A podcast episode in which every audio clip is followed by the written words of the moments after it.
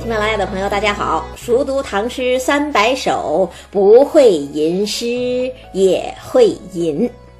今天跟大家分享李白的《采莲曲》：若耶溪边采莲女，笑隔荷花共人语。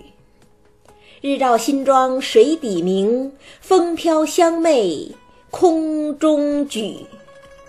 岸上谁家有野狼？三三五五映垂杨。子留丝入落花去，见此踟蹰空断肠。可能有朋友注意到了，这首诗还有上一期讲的王昌龄的《采莲曲》，都不是《唐诗三百首》里的诗篇。之所以这么选，是因为《采莲曲》啊。实在是太应景了。我一直觉得，如果没有荷花，没有鸣蝉，没有暴雨，没有晚上清凉的月光，那还算什么夏天呢？更何况这几首采莲曲写的真是好，完全不输于入选唐诗三百首的那些诗篇。咱们得知道，唐诗三百首的编者呀，横塘退士，他毕竟是个退休官员。他喜欢的诗雅正，但是呢，也不免浸透着他的人生感慨，有的时候比较颓唐。比方说，他选了好多宫怨诗啊，讲美女失宠，影射自己人生不得志。这样的诗篇在今天看来就没有那么动人。相反，很多明媚鲜艳、歌唱美好人生的诗篇倒是没有入他的法眼，这就有他的局限性了。所以呢，我虽然以唐诗三百首为本，但是也会少量的捡一捡被他遗忘的珍珠，呈现给大家。好，言归正传，看这首《采莲曲》。前两句啊，若耶溪边采莲女，笑隔荷花共人语。之前咱们说过，若耶溪在绍兴，就是当年西子浣纱的地方。因此呢，也是出美女的地方。在采莲女之前冠上若耶溪的名头，不是说这采莲女当真就在若耶溪，而是好比现在北京，你要说板栗必称怀柔，说大桃必称平谷一样，算是一种品牌效应。采莲女本身就是美的，在前面加上若耶溪边四个字。就会让人产生一种宛若西子的联想，显得更美。可是呢，再美的美女，如果只有容貌，没有表情，没有性情，也就只是个冷美人儿，或者说是个纸糊的灯人儿，不会让人产生真正的爱怜之心。那怎么把这些美如西子的采莲女写活呢？下一句。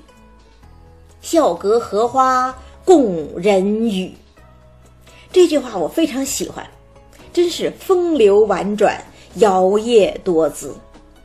这采莲女啊，可不是深闺之中不苟言笑的贵族小姐，她们一边劳动，一边还攀着荷茎，隔着荷花，和伙伴们聊天嬉笑呢。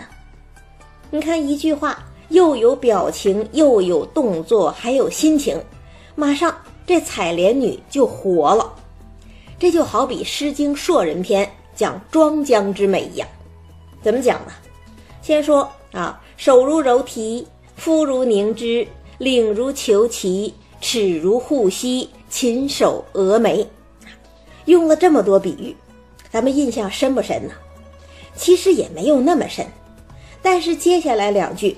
巧笑倩兮，美目盼兮，这个美女呀，马上就顾盼生辉了。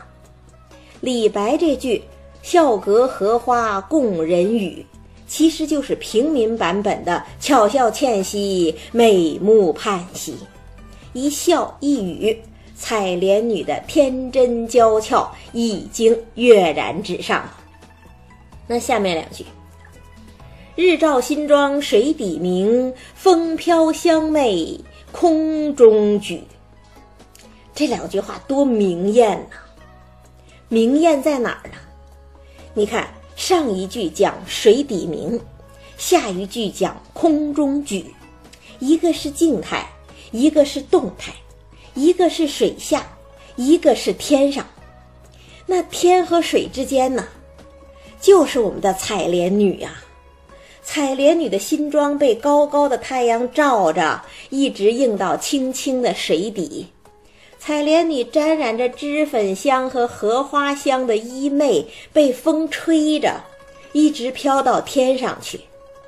大家可以想一想，新装照水，这采莲女多美呀！香媚清扬，这采莲女的衣服多轻啊！夏日午间。薄纱轻拢的美人儿，本来应该比较香艳吧？可是呢，这些采莲女一点儿都不让人觉得香艳，相反，她们还是那么清纯。为什么？因为她们不在引起香艳联想的房间里，她们是在大自然里，在天和水的中间，她们是天和水的中心。它们被太阳爱着，被清风宠着。它们和水一样清亮透明，它们和风一样自由潇洒，起而不厌，风流神秀。这就是李白的本事，也是只有李白才能轻轻松松就达到的境界。那可能有人会说了，采莲女嘛，毕竟是劳动者呀。又是新装，又是香媚，这哪是劳动人民的样子呀？他们真的那么穿吗？哎，这个没错。李白是浪漫主义诗人，他写任何人一向都不见得是事实第一，而是审美第一。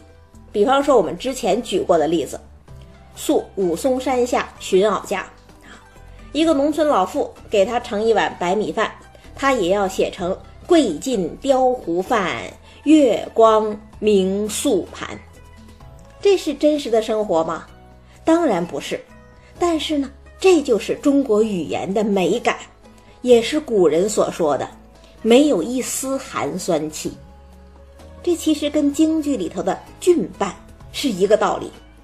你看，在京剧里头啊，哪怕是苦守寒窑十八载，整天吃糠咽菜的王宝钏。一出场也要满头珠翠，这不是别的，就是美，爱美，歌颂美，这不就是人类的天性吗？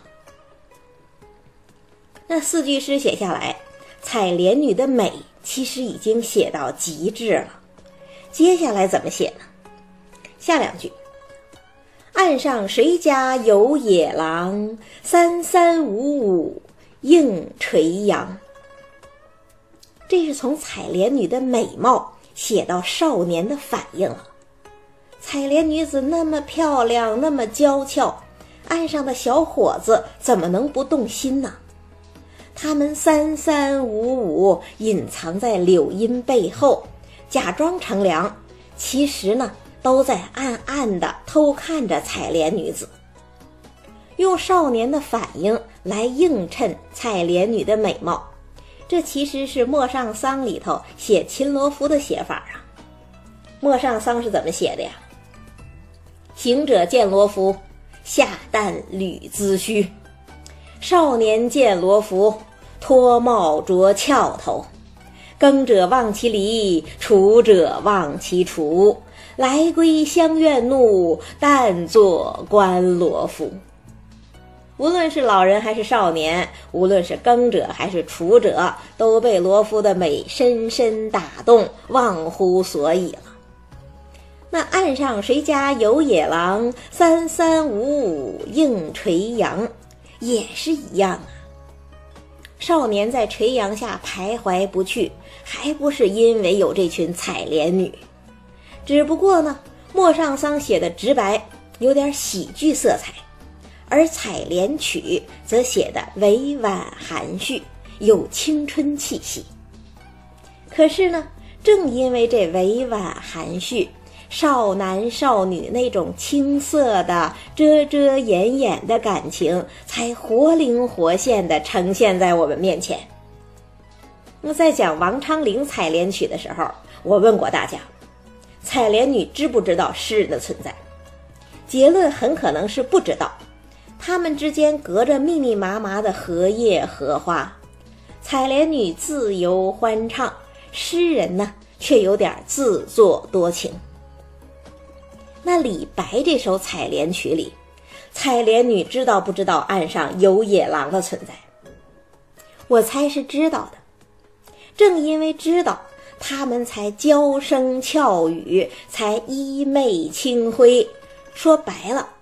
这里头有点小心思，有点小挑逗。那小伙子呢，反倒显得更害羞一点儿，故意装出一副不在意的样子，但其实呢，却又舍不得离去。这是多么美好的青春画卷呐！那接下来呢？接下来呀，诗人自己出场了。子留丝入落花去，见此踟蹰空断肠。诗人在哪儿啊？他本来在更远一点的岸上，看着这溪水里的采莲女，柳荫下的游野狼，心生感慨呀：年轻多好啊，多想加入青年人的行列呀！可是呢，正在这时。子留马一路撒欢儿，跑过岸边的芳草地，草地上的野花纷纷飘落。这真是子留马和落花吗？不是吧？子留马还暗示着时光飞逝啊，落花呢，则象征着青春难在呀。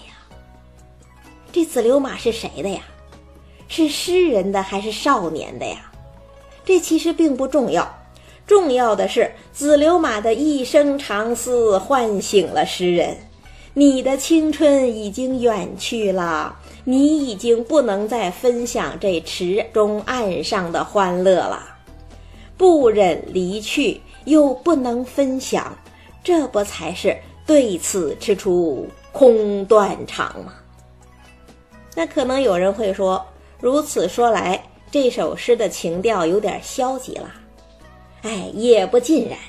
正因为青春如此美好，诗人才会感慨青春易逝；也正因为青春易逝，才让人更觉得青春是如此美好。也就是说呢，诗人的一声叹息，其实反倒加深了我们之前的美好印象。这也是李白版本的“劝君莫惜金缕衣，劝君惜取少年时”啊！再读一遍：“若耶溪边采莲女，笑隔荷花共人语。日照新妆水底明，风飘香袂空中举。岸上谁家有野狼？”